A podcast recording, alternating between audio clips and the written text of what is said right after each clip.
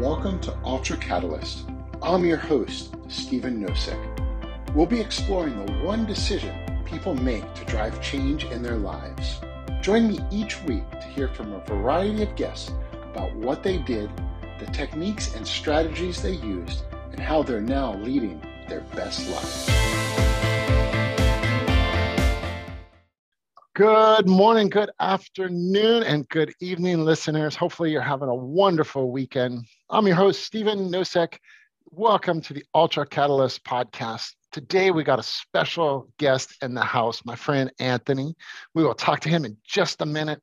Now, for those that are just checking out this channel, well, what are we all about? Well, we're about talking to everyday people, listening to their backgrounds, identifying what are those elements in their life where they just weren't having it. And there was that spark that changed everything. Maybe it was their decision, spiritual, health, financial, relationship, business, you name it. They made some sort of change for the better. And now they're living some of the best life they've ever lived. And they're continuing on their journey and they're here to share their story with us. So let's begin today and welcome our guest, Anthony Shepard. What's up, man? How you doing today? What's up, Stephen? Great to be on the show. Thanks for having me on, brother. I appreciate you a whole lot. Oh, thank you, brother. Thank you. It's good to see you. I know we connected about two, two and a half weeks ago on a 360 driven society call. And uh, man, what you're doing, what I've been following you on Facebook and Instagram really resonates. And so I want to talk a little bit about that today. Sound okay? Yes, sir. Excellent.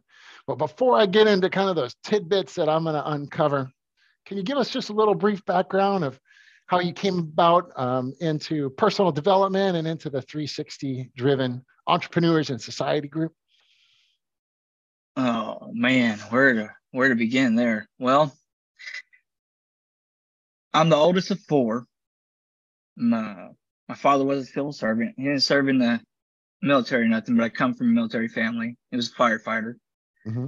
And so I've been around kind of, you could say, personal development throughout my entire life. And as youngins, we figure out we're going to go mow yards or try to wash somebody's car to make a little money because there's something maybe we want to get. Yeah. And it's just gone from there. But I would say it's been one, four, five years back four or five years back, since we're in 2023 now, that I was at a stage in my life that I was tired of moving around from shop. I'm a mechanic by trade. I've been doing that pretty much all my life. I've been turning around since I was seven. Various other jobs throughout, but as for the mechanic, it's always been there. And I got approached by a, a gentleman that had his own shop at one time, and I tried like the devil to get in and work for him because I knew there was something there and I always wanted to. Mm-hmm. Well, the opportunity came years later that he would approach me, and this was supposed to be the end all be all of shops. Where it was going to be the standard set and it seemed to have the right structure at that point and moment in time but the outcome was it really wasn't the right setup. It was fine for who i was trying to work with but as for the business owners that was not the right mix. Mm-hmm. and that's one of the biggest downfalls that it had but during that time, I reached out to a gentleman named Tony Whatley. Mm-hmm. And I messaged him on an email and I didn't know whether he would respond or not. I knew of and who he was, but I didn't actually like really know him. Mm-hmm. You know, he's been in the car scene for God, at least 20 plus years. Yeah, yeah. I know he used to do articles and He's had a few cars covered in magazines. So I sent him an email. And lo and behold, he actually replied. I still have the email to this day. That's something I'll never forget. Mm-hmm. And I poured my heart out, but he was like, there's nothing I can do unless they reach out because I didn't have any type of ownership. I was just the lead tech. And from there, uh, he sent me, we went back and had a few conversations. I understood, but he sent me a copy, first two chapters of his book. Mm-hmm. And then that led to me grasping into the 365 driven entrepreneur side of it, which led to the society and which branched out through many different things. Mm-hmm, mm-hmm. What else? Well, I, I, yeah, no, that that's awesome. So let's let's dig into to some of the stuff that you're doing now, right? Mechanic by trade, right? You like to get your hands dirty, right? I remember, uh, gosh, I was I was like 16, 17. Um, some of my relatives used to call me grease monkey because I literally was working on my car like every single weekend because the fucker kept breaking down, right?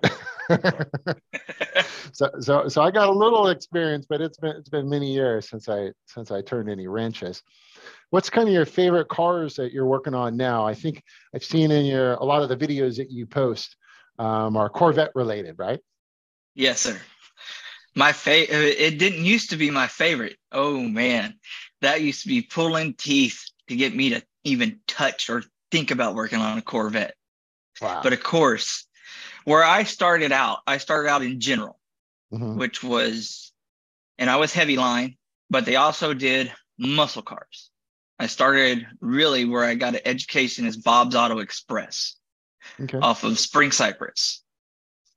And that's where I got a true education and some humbling. Oh, I got humbled. but I also learned a lot because that's where the education of the the flow mm-hmm. came from for to learn the eye for detail and how it comes together to create the whole versus just a little window. Mm-hmm. And from there, I always wanted the performance side more than the general. Mm-hmm. A lot of people like to complain about general where you become that grease monkey and busted knuckle garage education. Mm-hmm. There's a lot of the physical mass parts, the heavy line stuff, motor, transmission, suspension, exhaust. That was all mine. That was my specialty. That stuff's gravy work. The electrical now, that's a different ball game there. It's not yeah. just gravy. For some who understand and just see it, then it's super easy for them.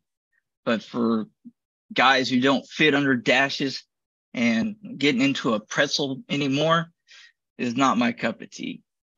So it came to a point to where I got into late model racecraft back in 2016. And that's where I got immersed into Corvettes and Camaros and what he had a few trucks that would come in here and there that he really mm-hmm. didn't push. Um, just a variety, but the main platform was Gen- General Motors. And that's where it took hold. Working on a, a Corvette became super easy because the ones I originally worked on, we're talking 1960s, oh, 1970s, into the 80s.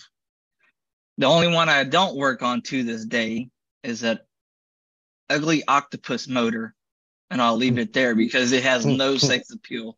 It is just a square block.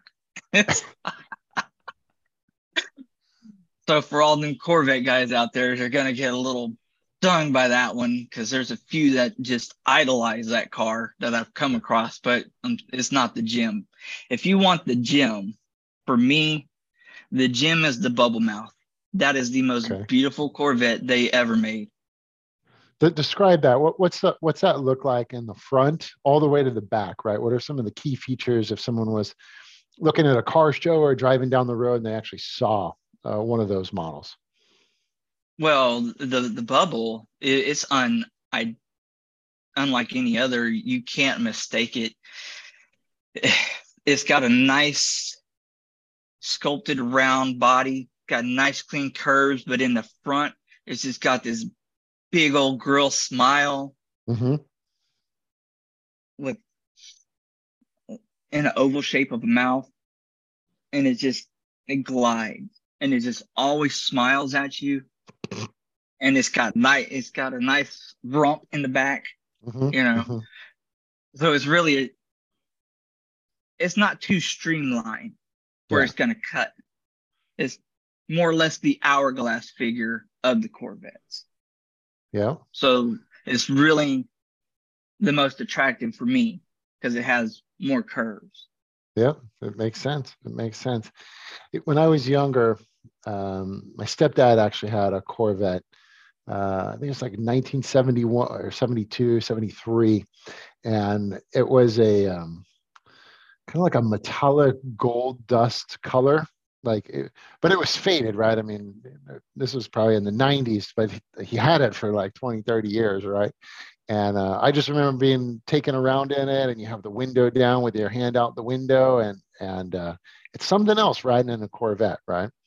Uh, especially at my family didn't have anything like that for the longest time. We had some neighbor friends that had Corvettes, uh, but yeah, there's just something something about it, you know, that American muscle car um, of the Corvette that just stands out. That's awesome that you've had that much experience and you're working on those things regularly. Yes, sir. Deal with my favorite package to do is an 850 horsepower package. That's the best of all daily driven, go drive it to the track, have fun with it, drive it back home. It doesn't mm-hmm. have to be a trailer queen. I do not agree with any of these guys who love to put them in a bubble and keep them in the garage. They were designed to be driven and enjoyed, not sit there and look pretty and collect dust and be wiped off. So I don't agree with anything that you can't go drive. I don't care how exotic or rare it is. It was meant to be driven. It's not uh, um, yeah. all aluminum Bugatti or anything. You know, it's a Corvette. Go drive it. Yeah, it's you're supposed to strap in and put your foot on the pedal and let it go. Mm-hmm. And obviously, you want to be in a safe environment. If you go a little excessive uh, with the speed, but at the same time, um, what what I like about it, them is uh, the sound that comes out of the exhaust on some of them especially the early model ones or, or the ones you were describing. Uh, newer ones, um, yeah, just their design's a little awkward, but uh, there's just something about the sound of a Corvette as it's go taking off, right? Especially from zero to 45, 60, whatever it is. Uh, it just sounds something else. I've seen in some of your videos, um, kind of neat. You're like, it sounds like you're tuning them because you have them actually running and then you could hear the exhaust uh, when when you uh, turn them up a little bit, which is kind of neat. Um, do you mm-hmm. take a lot of videos when you're doing work on the cars? Or? When I'm not super swamped, then I do. I make the time for the videos. But if there's a backlog of stuff I got to deal with, there will be spans that I, I don't constantly do videos. But I I do try to regularly, not just show what I can do, but help educate yeah. especially when there's issues or things that get overlooked from all these keyboard warriors or my buddy this or hey this buddy his buddy that there's a lot of that out there and everybody has such a uneducation about what they're receiving they don't know whether it's true or if it's false so they really don't know which way to go and until they understand it they won't have that direction, but they have to seek to understand it. But most just want to fall in the, the category of they're average complacent. Oh, my buddy said this. We're good. He knows what he's doing. Uh, yeah, yeah. And, and I, I, I remember from my days as a mechanic, and and you've even said this. Uh, I think it was like two, three, maybe four weeks ago, that um, you don't really know what's going on until you actually look under the hood, right? You could hear the sounds, you could kind of see what some of the symptoms are, but until you really diagnose the problem, all that other stuff is just kind of hearsay, right? Like, hundred uh, percent. Yeah, yeah, yeah. I remember you had a video. I think it was like two weeks ago, um, where someone brought something in and and they need, they keep being told that they need to replace X, Y, and Z, and you're like, no, that's not even the problem. that, has nothing to do with it. I think it was a, like a starter or something like that, but it turned out to be the uh, rocker or something else like that. I, I forget at the moment, but no, I know exactly what you're talking about. I've yeah. had uh, here just in the last month to two months, I've had five of the same issue, and the issue is their car is running fine one day. And then the next day, on a cold start, something to them seems just a little off. It was just a touch bit slow. Mm-hmm. And they're out driving it, you know, and enjoying the car. And for some, you know, they stop for gas or they go somewhere to get a bite to eat. Or an, an even more recent one, it actually died going onto the interstate.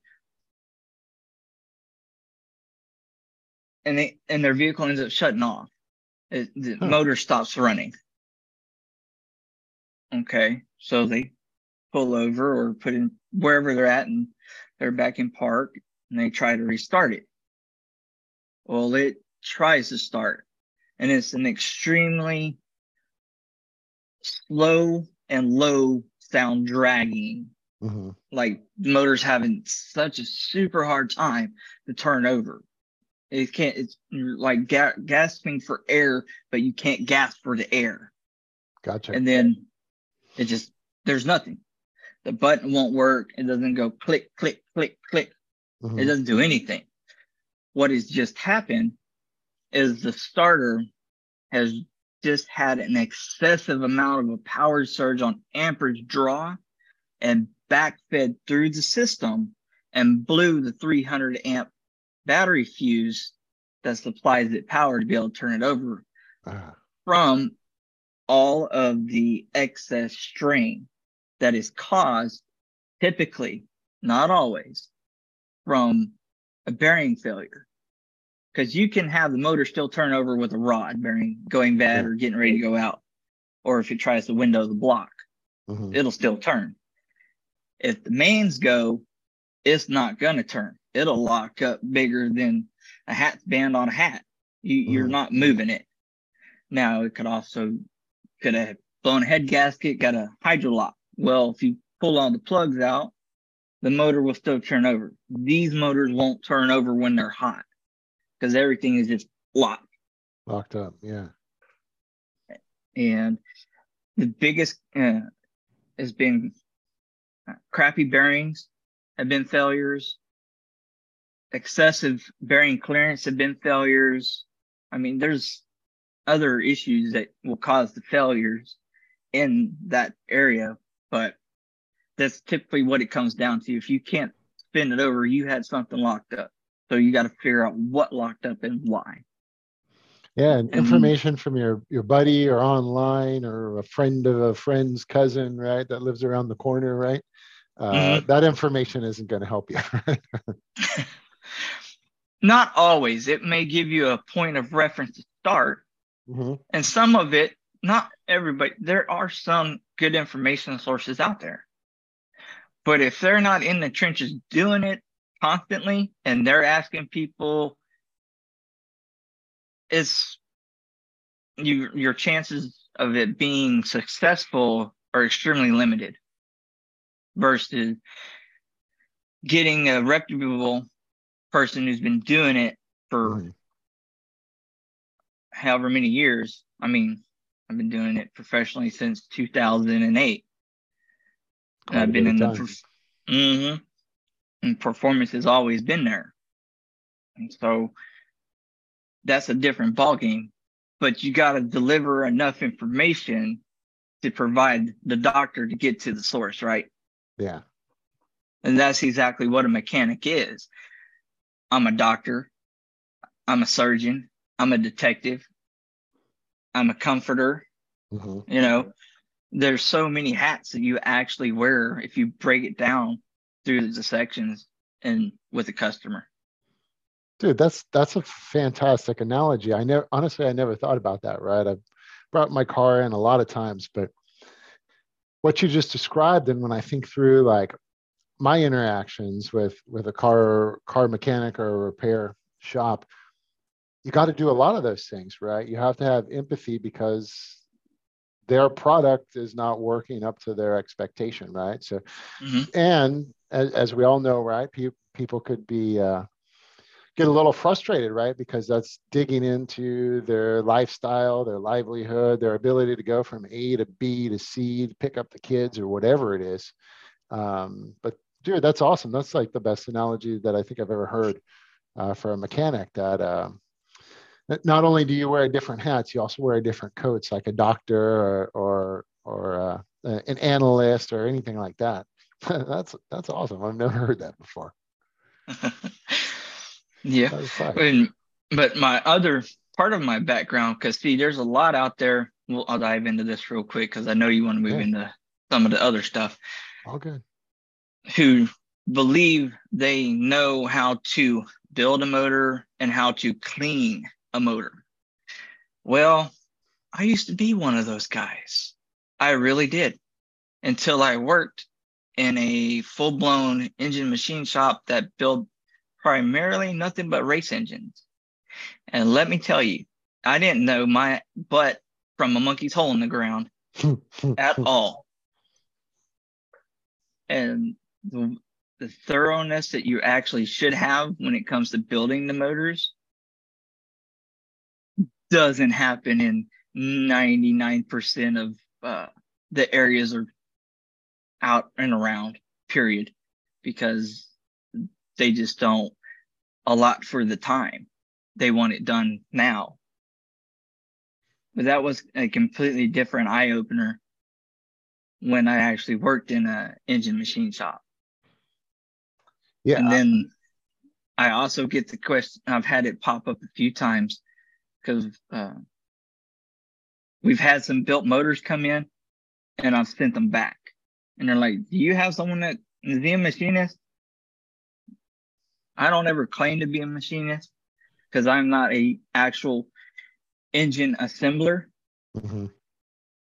But as for a builder and knowing what to look for and how to tear it down and properly inspect it, clean it, and reassemble it, I can catch them. so yeah, I have a machinist background and a lot really don't know how to how to deal with that when you kick it back at them. Uh, yeah, especially, I could imagine, right? Mm-hmm, especially when you get nerdy on them and use uh, technical terms. Like some like the uh, example is they claim that there's no metal in some of these machine shops. Well, that's a false statement is all get out because if you do any type of machining, you have metal. Yeah. When you bore the block, you've had metal shavings. If you hone the block, when you deck the block, there's it's all from the machining process.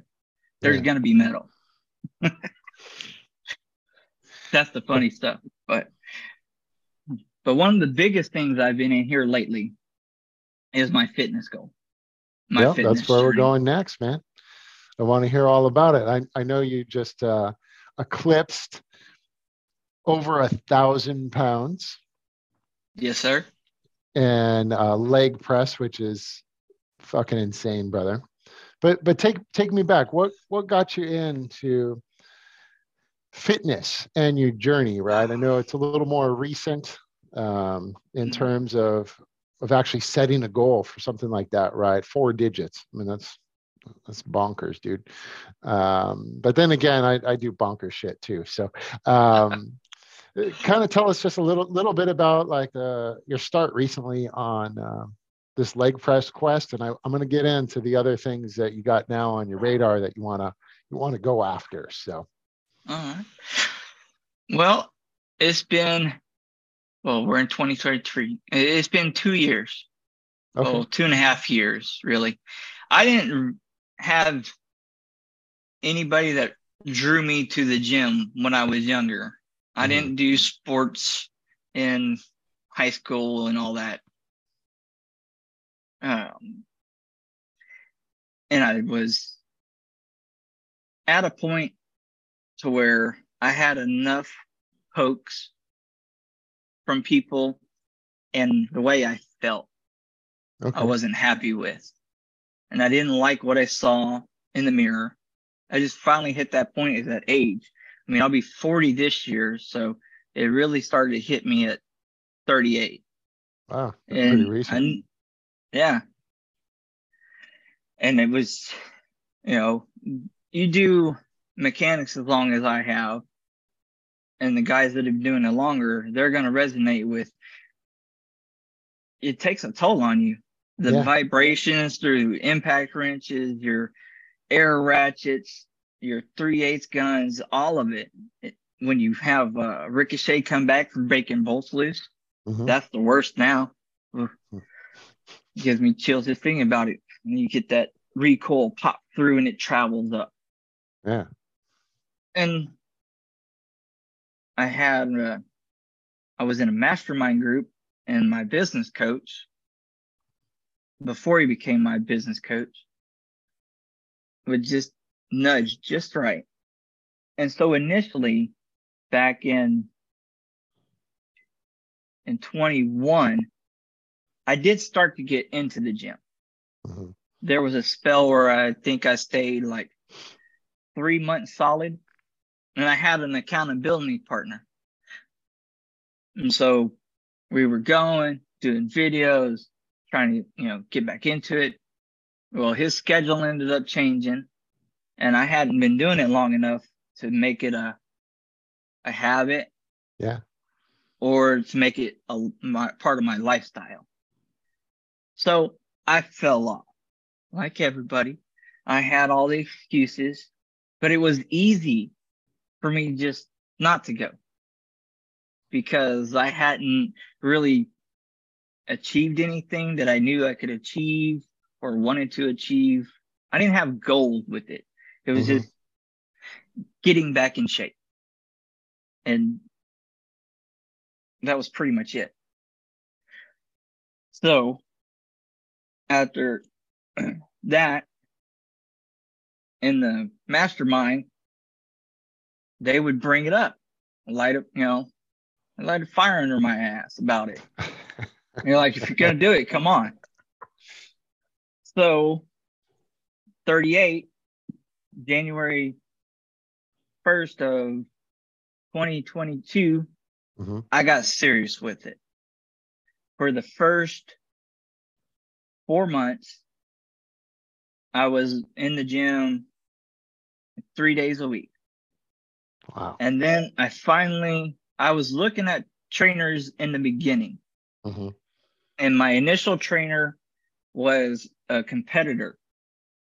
And it just didn't work out for us to get together because of that. Then my next trainer, who I was attracted to from his work ethic, was James Garland. We got Amp Labs up in the house, y'all. Mm-hmm. So if you need a good trainer, you talk to Jimmy. Hmm. He was my first trainer, and we were two days a week. And I wanted him solely for upper body. Now, the purpose of a trainer is not to do the weight for you. Mm-hmm. They are solely there for their knowledge, to make sure you're doing your form and technique right and to train you in the proper exercises to achieve what you want to achieve. Yeah. There's a lot of bad spin on trainers and people have a total misunderstanding of what their trainer is actually supposed to do. It's their responsibility. Well, no, your responsibility is to show up each and every time on time, if not early, and do the work that they tell you to do.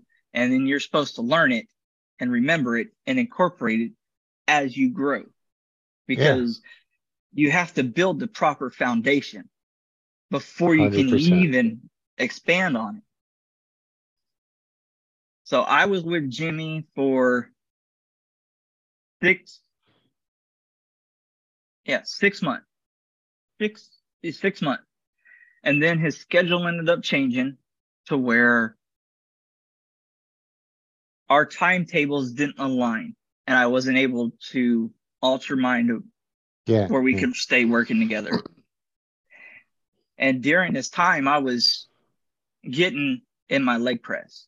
For my lower body regimen, I was pretty, pretty sound with the exercises I had going on. Because with the original first person I was trying to work with, I just stayed with his evaluation regimen that he took me through. Mm-hmm. And that was working for me. I was happy. I was moving weight and I could tell the difference. And really, re- really quick.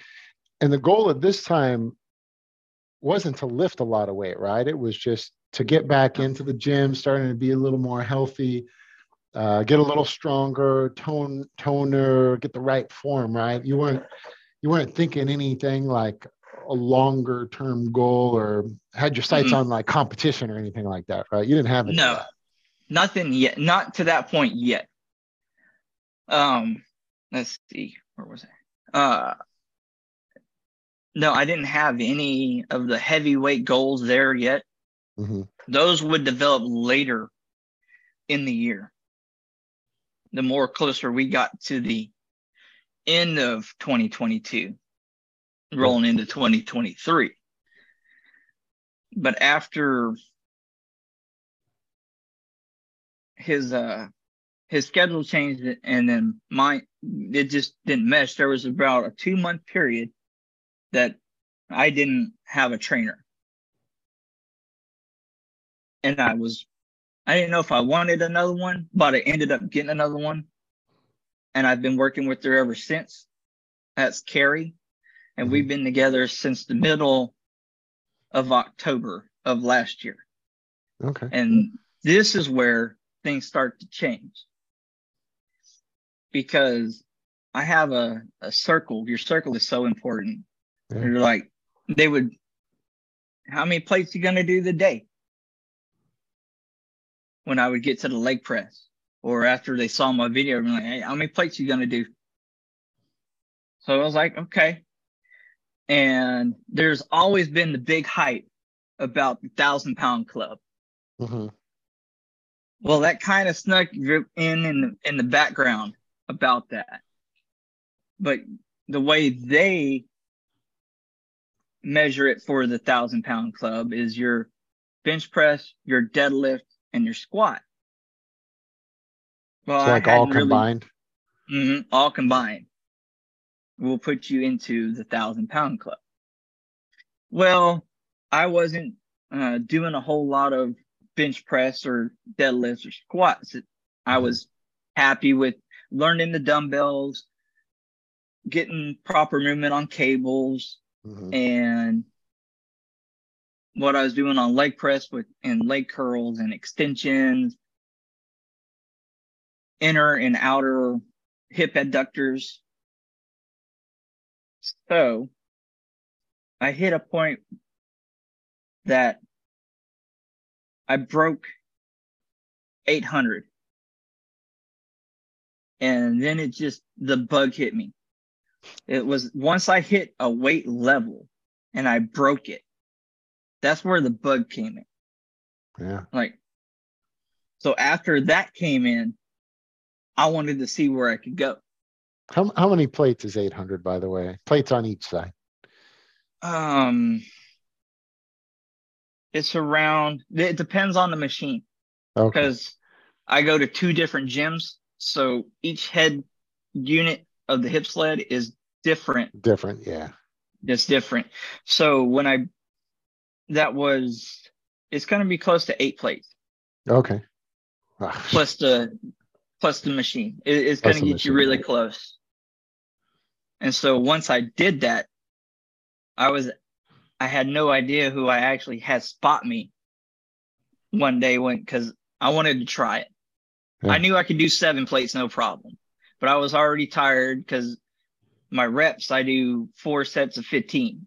I go for longevity. I don't do the the low route. Yeah. I got trained by old uh, old school bodybuilders. Yeah. So the more reps that count, And I have the energy and strength that I can go the distance. But the day that I broke it, I asked a gentleman that I only ever knew his first name in the Mhm. gym. It was Gene. I asked Mr. Gene if he'd spot me. Well, he spotted me that day and he got a solid seven reps out of me. Wow. Yeah, I wasn't, I was going to go for five, but he got, he pushed me to another two. hmm So I was like, all right, well, if I can hit that, then I can hit the next level. hmm And if I can hit the next level, I can hit the next level. And it just, I just kept stacking it.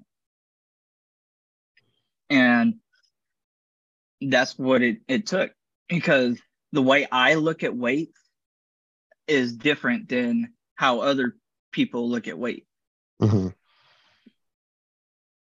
I don't throw typically the 25 or a 10 or a five or two and a half or anything else on. I throw a plate. A Yeah. plate is only 45 pounds. So my one for leg press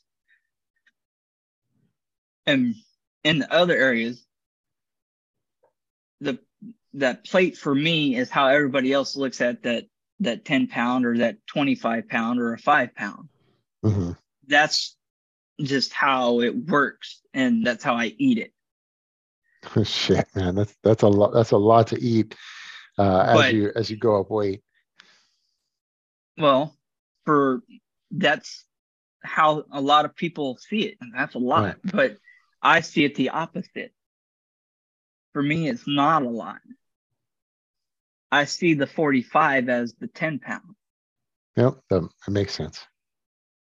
And so I would, if I can lift 45 pounds, no matter what, you can lift 45 pounds. I can lift 90 pounds because it's essentially what you're adding Yeah. every time because it's one on each side. I can lift 90 pounds.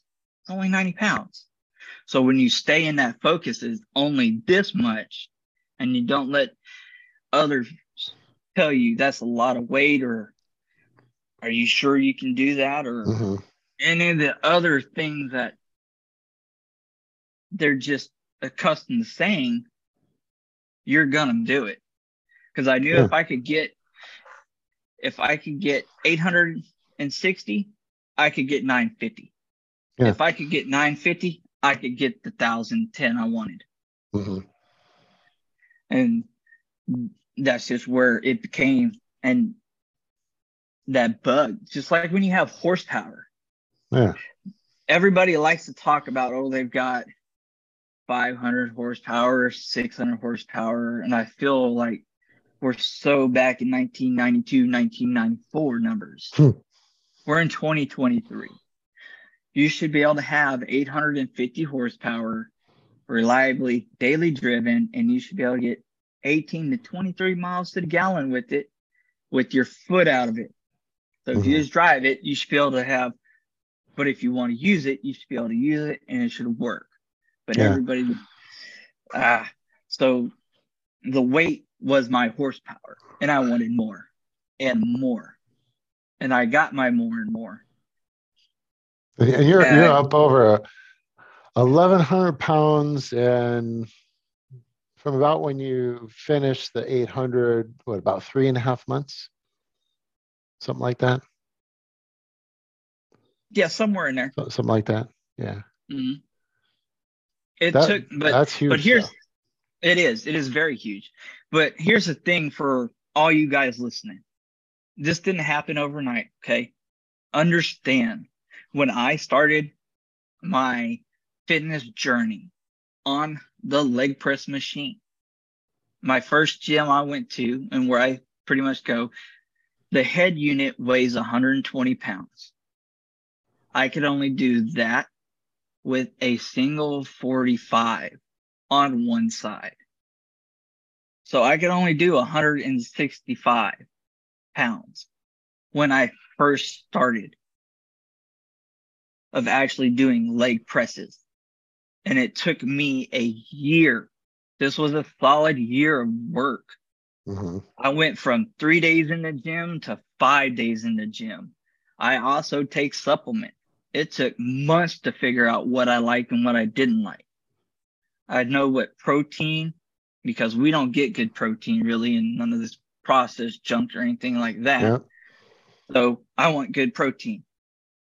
I also went through pumps and pre workouts, and I know what works for me, but it took months and months to find what my body responded to. Mm-hmm. And that's the thing. So many give up so soon when the light is really just around the corner. And you just got to stay with it. Because if you don't, you're never going to see the result. Yeah, hundred percent. And and uh, to get back to what you're just describing, it's about that consistency, right? It's getting into the gym on the days you don't feel like it. Your muscles are going to be sore, just like you said earlier before we started. Your hip was giving you problems here and there more recently due to stretches, right? But you still got up and you went in, you put in the work. And the reality is, is every step forward is progress, right? Even if it doesn't feel like it, even if your emotional side, your, your mind says, I ain't doing it. Well, let's face it, after about five ten minutes in the gym, you're either going to feel like shit or you're going to go, that wasn't that bad. Let's keep going, right? A hundred percent. But here's the thing when you first get going to the gym, understand that everybody is on different levels. Mm-hmm. They're at different points of their own journey. Where you are is where you are. Don't compare yourself to what anybody else is doing because you can get the most benefit out of doing light weights, light weights with the correct form and technique as you more than you can lifting heavy. Heavy is just for building strength mm-hmm. and putting on mass. The lightweight is where it truly is. Because that's where the bodybuilders, the beach bodies, anything you can imagine on that shred, how you want to define it and look, well, that's where it's at. Along with the reps, those are your keys. It's, fun, it's funny you say that. I I do some coaching on the side for different athletes, right? Uh, especially in the ultra endurance space, right? Because I really enjoy triathlons. I what, a few years ago I got into ultra running. That for anybody that doesn't know what that is, it's any distance longer or greater than a marathon, right? 26.2 miles uh, is a marathon. Um, and I'm a big dude, right? I'm I'm over six feet tall. A few months ago, I was like 250 uh, and I completed my very first 100 mile race on the third attempt within 12 months, right? And that is a grueling freaking thing. But you're absolutely right. It's show up, put in the work, and you don't have to lift a ton of weight. Like I'm in the gym five days a week, and I lift probably less than everybody there.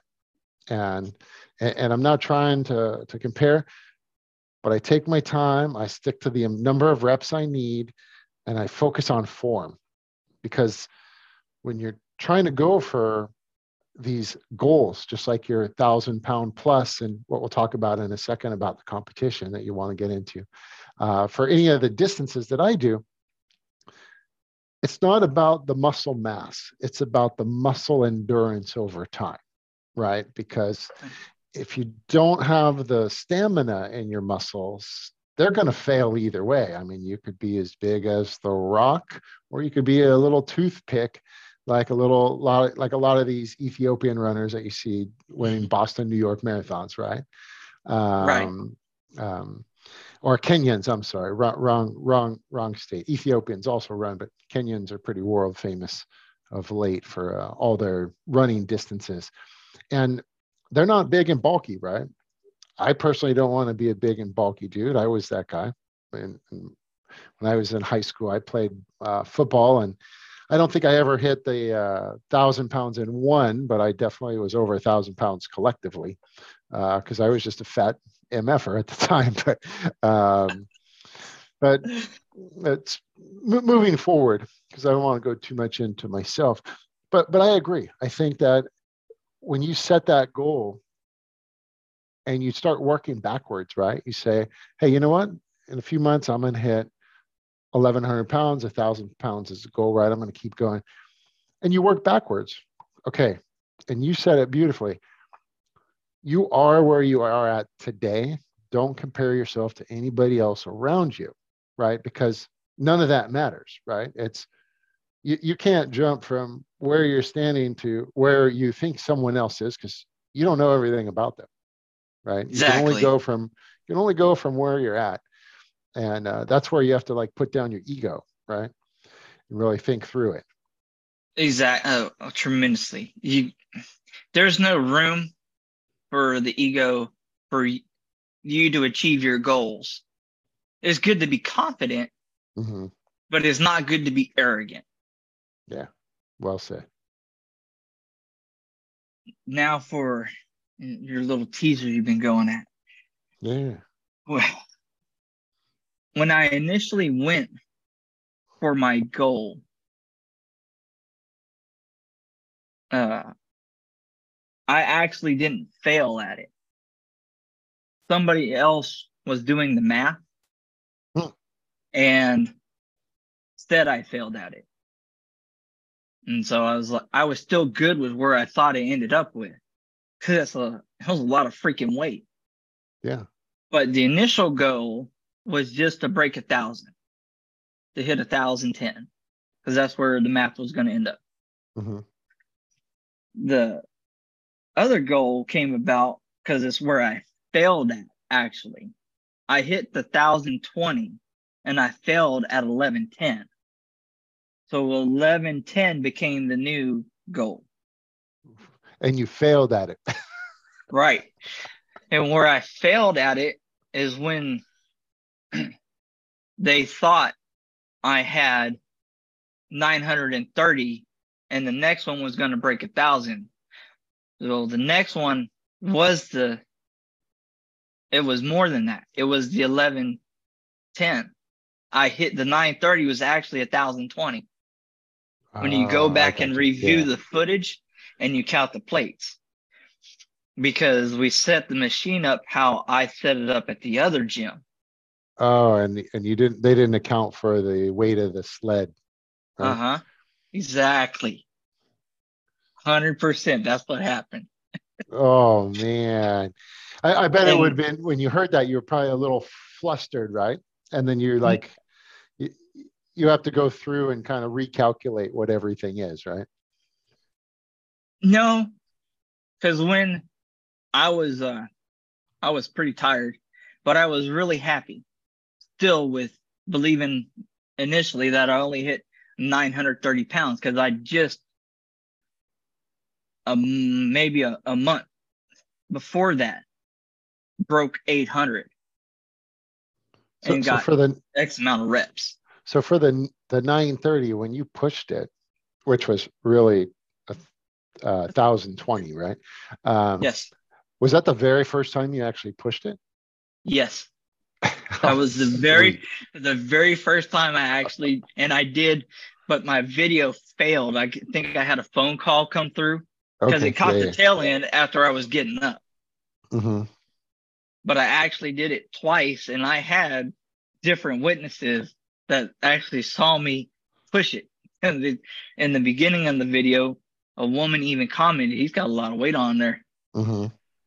And it was like, "Yeah." But I did it twice. And then when I redid my goal, when I got to the 1020 again, hmm just to show it wasn't a fluke, I pressed it twice Yeah. before moving for the 1110. Th- Now, did you do that all in the same day or did, and in Yes. the same location or? Yes. It was at uh, Legacy Barbell with my trainer and Yeah. my business coach when I uh, ended the year out with it. It was literally a- um it was literally a month a month to the day later when I went for that much weight again. Wow, that's now that's fast progression to go up uh two, three, almost a little more than 300 pounds.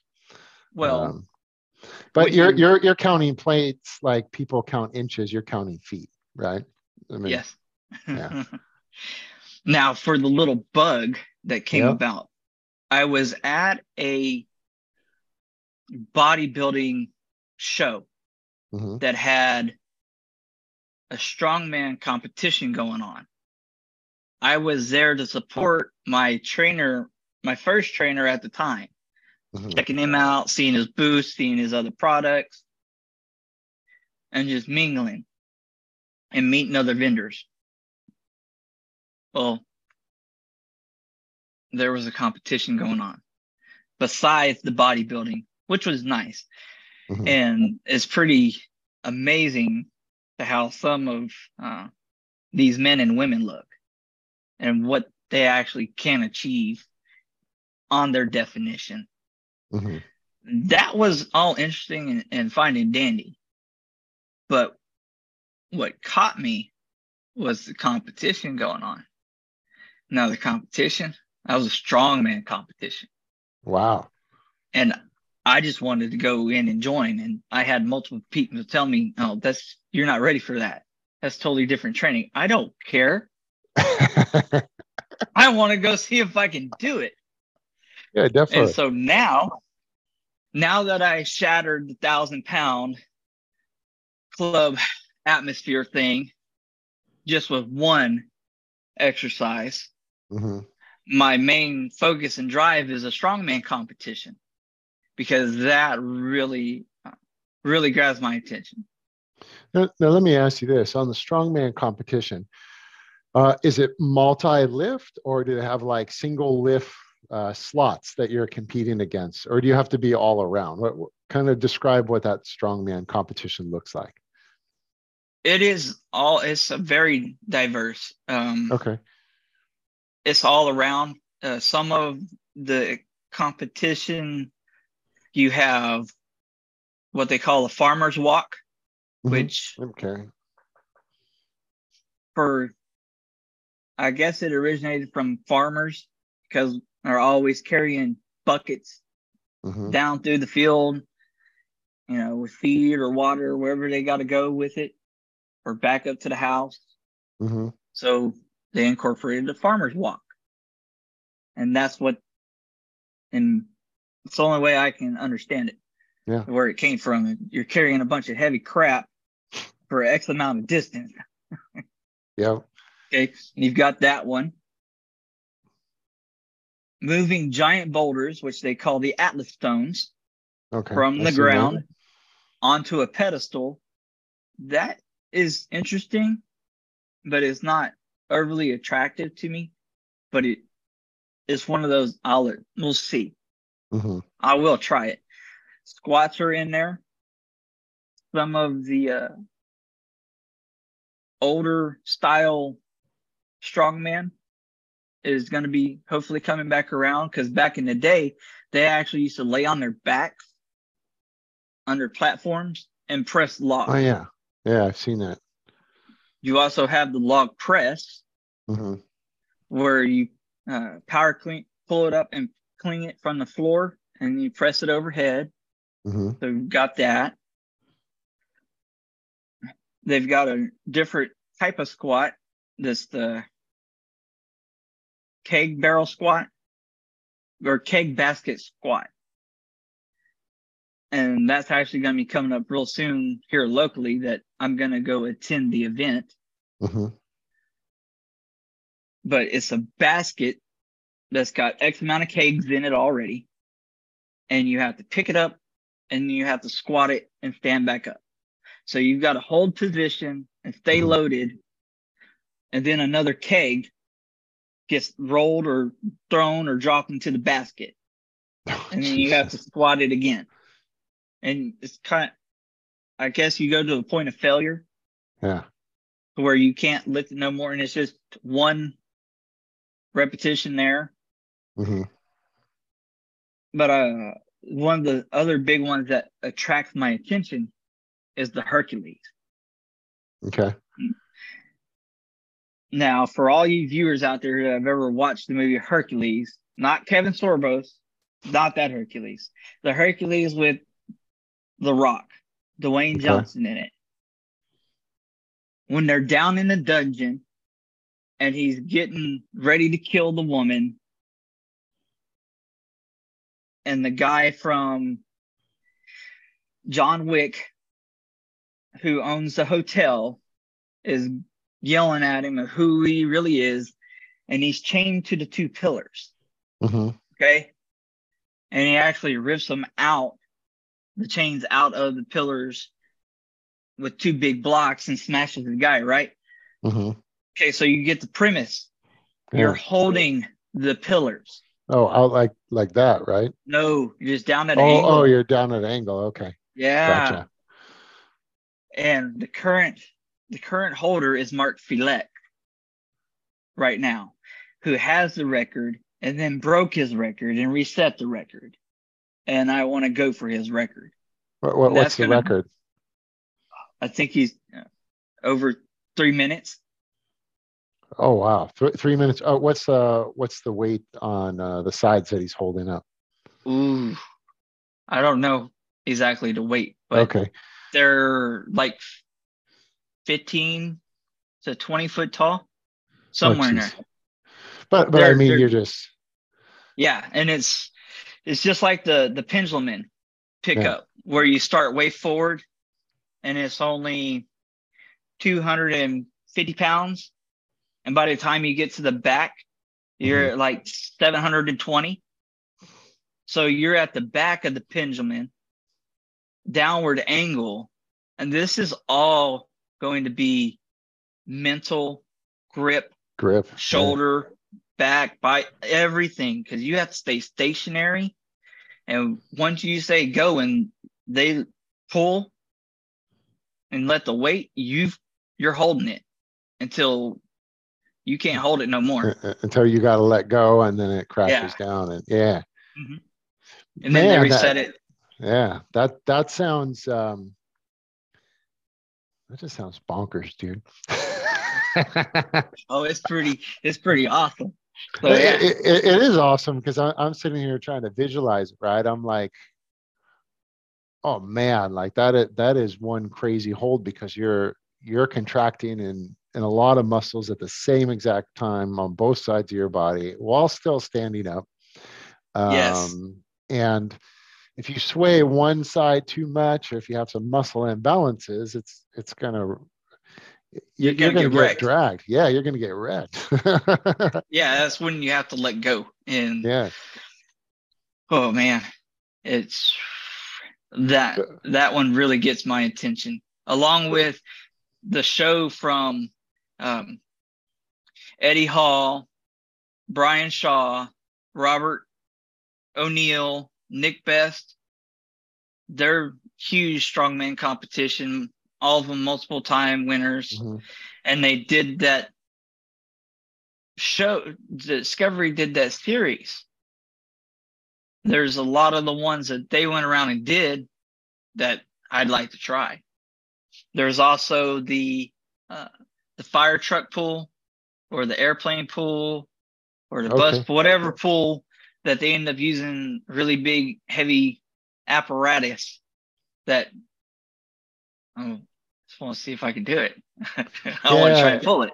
I, I just saw um, it's one of those guys we're connected to. Uh, Mark, I forget his last name. Henry? Um, yeah, he- I just seen him uh, pull like a fire truck or like a Mm-hmm. semi like two, three weeks ago on one of his um, postings and something like that. I think he's up in the Dallas area.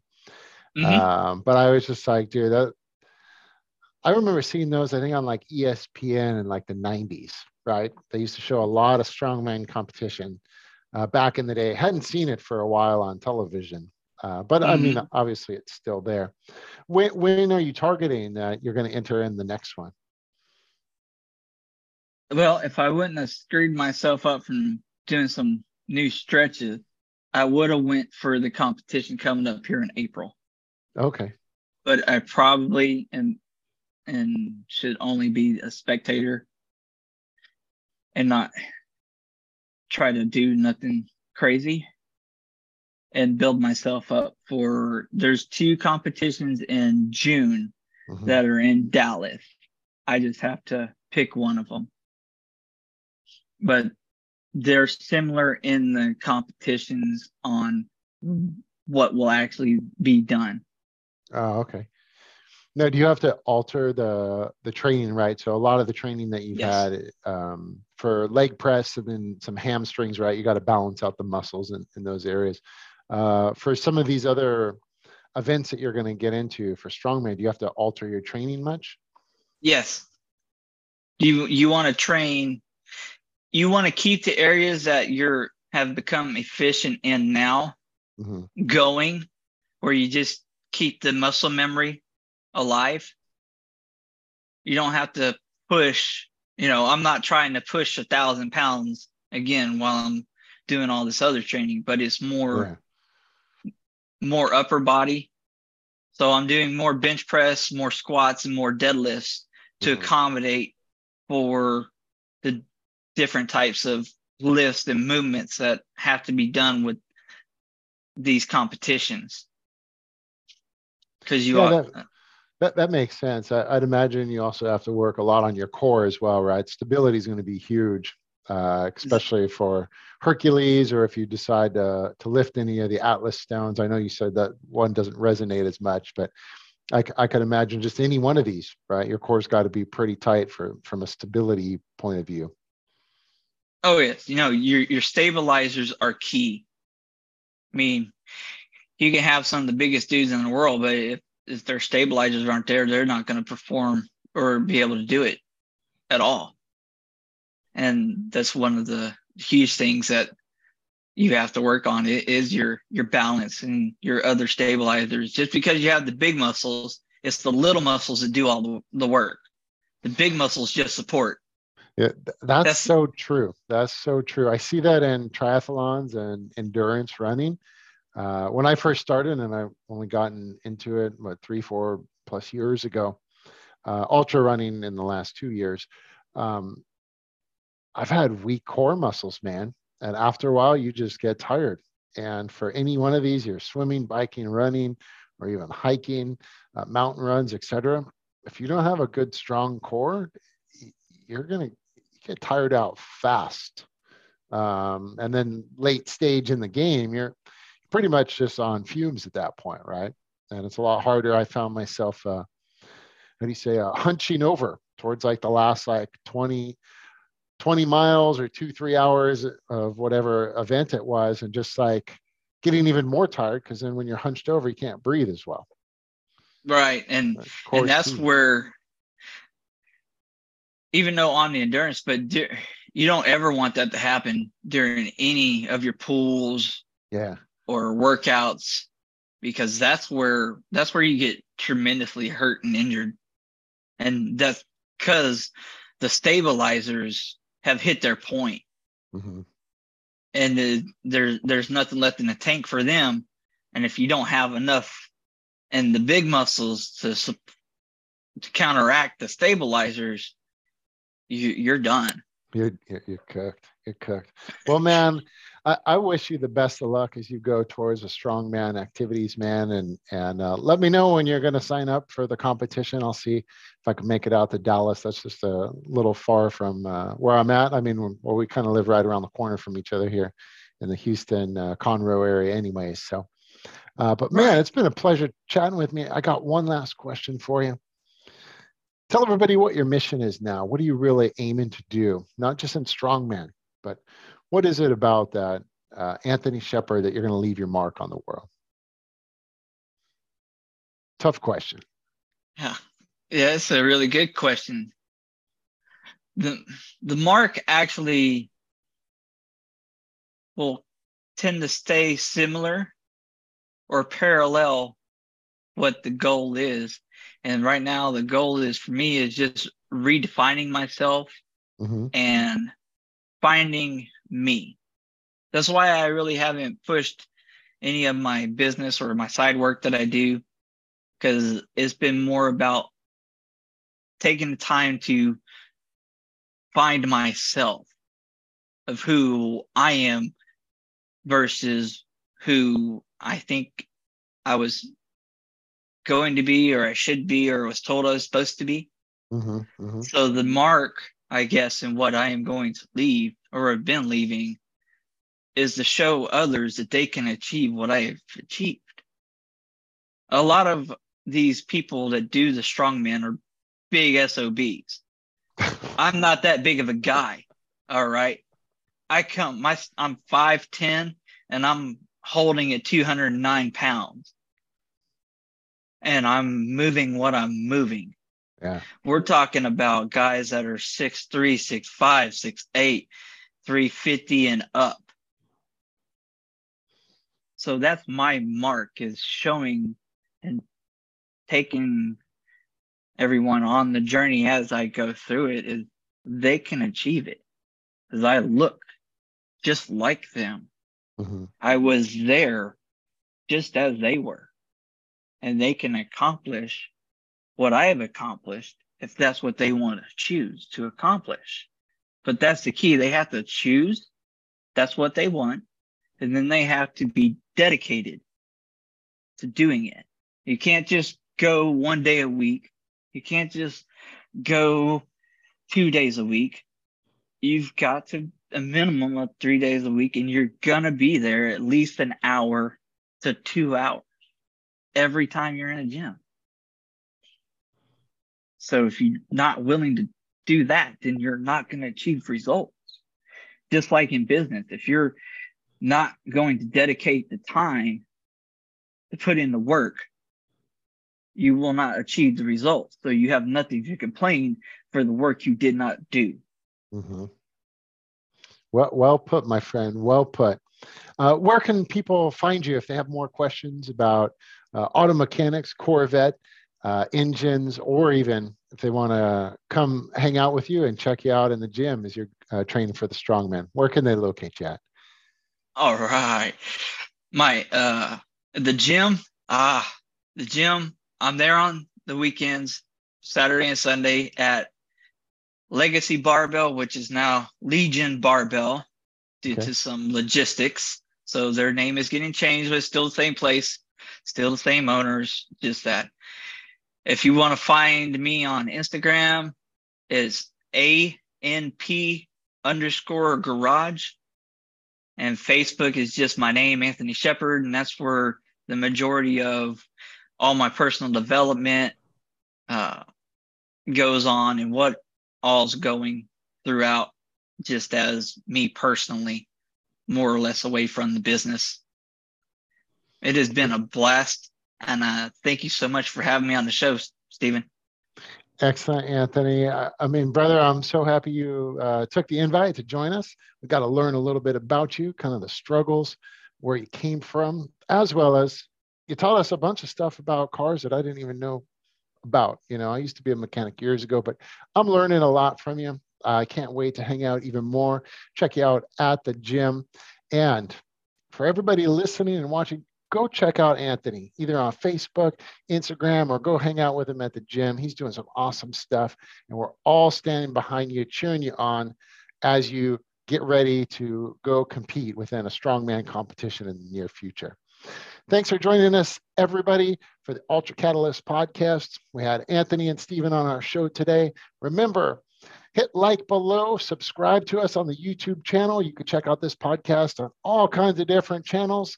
And once again, just remember identify what it is in your life that you want to ignite that change and find the best way that you can move forward and live the best life you can. Thanks for tuning in. We'll check in with you next Sunday. Later on, everybody.